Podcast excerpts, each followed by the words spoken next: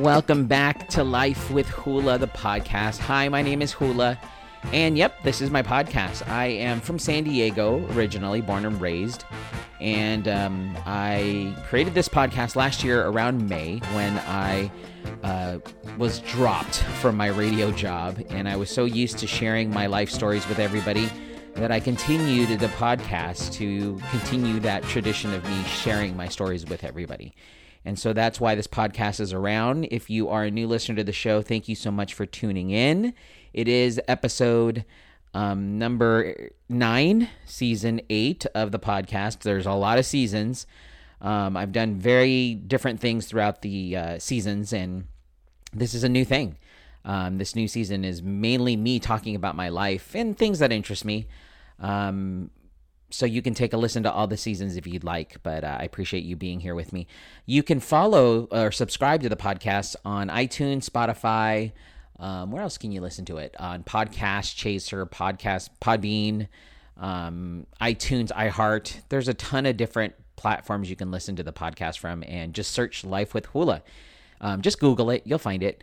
And also, you can follow the podcast on Facebook, facebook.com, and then search Life with Hula. It's that easy. It's that simple. But again, thank you so much for tuning in. Just to start things off, I got some really great news about my daughter. Finally, stuff I wanted to hear. So now, technically, today is day number 3 of her being back to school. This is my youngest. Her name's Braylon. She has an intellectual disability, so she does go to special education class. She is in the first grade, and there's probably about 4 other students in the class. There's a total of 5 students and 3 teachers. And the school that my daughters both go to decided to bring back a preschool class and the special ed class. So not very many students are coming back. My other daughter, my older daughter, who's in 3rd grade, is still doing social distance learning from home. But my youngest one has been back to school. This, again, will be her 3rd day. And we got news yesterday from the teacher that said that Braylon has been super amazing. She's had the best day she's ever had.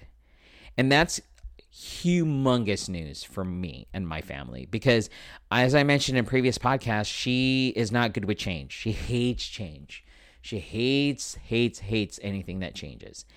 And I honestly stated that, it's going to be a hard week because of the fact that now she has to go back to school and she has to get ready for school. So it's going to be difficult. But surprisingly enough, she has basically proved me wrong. I don't know if she heard the podcast. I doubt it because I don't play it for her. But thank you, Braylon, for defying the odds and defying my thoughts and for being a great student. Your teacher appreciates you. And how you're acting right now, and apparently, it's been easy for me in the mornings to get her ready for school. So thank you, Braylon. I hope it continues. Now that I say that, watch, today's going to be horrendous, but no, I hope it's going to continue on, and I hope she thrives. She is, like I said, she needs to be back in school. She needs to have in-person learning. She's better with in-person learning, and apparently this proves my point because she is doing amazing according to the teachers, and she's done better this time around than she's ever done. So there you go. Just an update on my daughter. And my other daughter's supposed to go back to school at the beginning of February. She's doing great. If she doesn't go back to school for a while, that's fine. But my youngest one definitely needed to go back to school, and thank goodness she is back because she is thriving, and I'm stoked about that. So I'm a very happy dad. I will say, though, this week is really long, right? Am I alone in saying that? It's only Thursday, guys. Pre-Friday, but it's only Thursday. What's going on? Only Thursday. Oh, gosh. I'm just looking forward to the weekend. If you heard my podcast yesterday, you know why. Big things are happening on Saturday that I'm going to get. But you can listen to the podcast, Season 8. Episode number 8 of the podcast. You can take a listen. It's called The Day I Streaked on Live TV. Take a listen to that, and you'll find out what I'm doing this Saturday. Now, interesting enough, if you are planning, I want to let you know about this because I guess it's new news. If you're planning an international trip, like if you're even going to Mexico or Canada, you got to show a negative coronavirus test to board your flight home back to the United States. They're really, the Center for Disease Control and Prevention said it's going to require airline passengers to show proof of a negative coronavirus test or recovery from COVID-19 before boarding an international flight to the U.S. That's effective, actually, January 26th. Airlines are required to deny boarding to those who don't.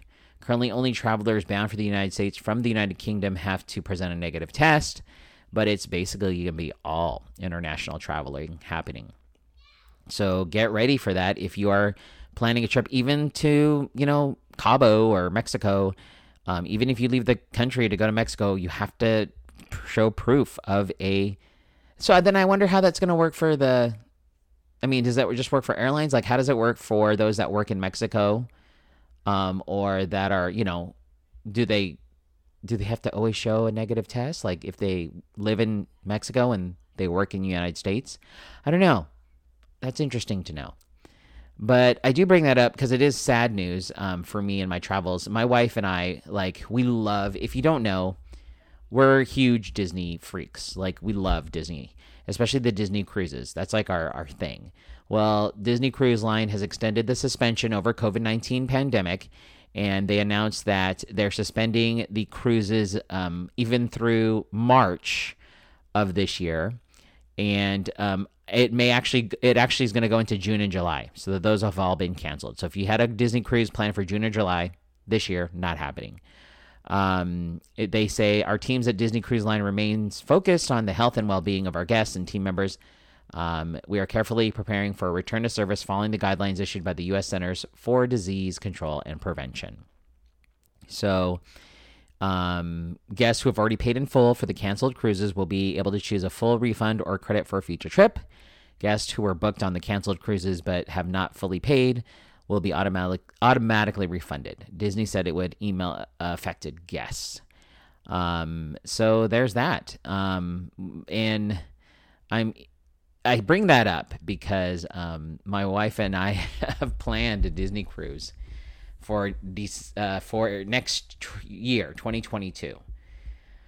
Will it be happening? I don't know. You know, it's up in the air. I know we have to be careful this time frame. I know we have to be really vigilant on protecting ourselves and protecting our family. I know that the vaccine is now available for those that are 65 and up. I'm hoping by next year that everybody will be vaccinated and we'll be able to get through this and be able to resume some sort of normalcy. There will not be a back to normal. There will not be all of us going back to how it was January of 2020, or even that, like December of 2019. There's no going back to that. But, you know, there's a new normal now. I don't know how that's going to... Is it going to be weird, like, when we all go back to being outside again and being in front of each other? Like, are we going to shake hands? Is that going to be a thing? Are we going to hug? I mean, like I've told in previous podcasts, I'm a hugger. I'm going to look at my friends and do the awkward, like, oh, hi, oh, yeah. Oh, do I hug? No, do I not? Okay, like this back and forth thing. You know, it's going to be weird. It's going to be weird. We're all going to get through it, though. We're all going to get through it. It's going to happen, but it's going to be weird. Let's be honest. It's going to be weird. So there's that. Yeah, I'm just thinking about it right now. Speaking of weird, if you follow me on TikTok, I did tell a funny story about something that happened in my past. And I'm going to be sharing these stories here and there throughout my podcast, especially when I have enough time. But it was a story that I shared of the most dramatic skydive ever. Like, ever. And it was me. So back in the day when I was working on a radio station, Channel 933, I was given the opportunity to go skydive. And during this opportunity, it was me and I took my intern with me, and we went to skydive here in San Diego. And at the time, I believe I was 260. I weighed 260 pounds. And I was literally like at the cusp of the highest weight, or maybe I was a little over. I don't remember. But the owner said, you know what? It's cool. I'll let you tandem with me and we'll make this happen. So this is the owner of the company. And so if you don't know, I'm very afraid of heights. Like I've gotten to become afraid of heights. And so right before my jump, 2 hours before, I get to the place. We do our little video. We watch it. We practice. And then I call my friends and family. And if they didn't answer, I left them a message and something to the effect of like, I love you so much. I want you to know that I'm so sorry if I treated you bad or made you feel guilty or whatever. I love you. Like, just told everybody that I love them and told everybody that I will see them soon and that I was skydiving and basically giving like my last like moments in case something were to happen. Goodbye. Here, I love you. Goodbye. And I was dramatic, like, oh my God, I love you. Like some people I was like crying, I think, or I don't know. Anyways, after 2 hours of gushing my love for people, it was time for us to jump. And I remember that day because there was 3 of us jumping. It was myself and the owner, my intern, her name is Sisney. She's Ryan Seacrest's co-host, in Los Angeles. It was Sisney. And she was tandem jumping. And then there was this guy who was being monitored, but he was doing his first solo jump. So he's jumped before, but other people were watching him.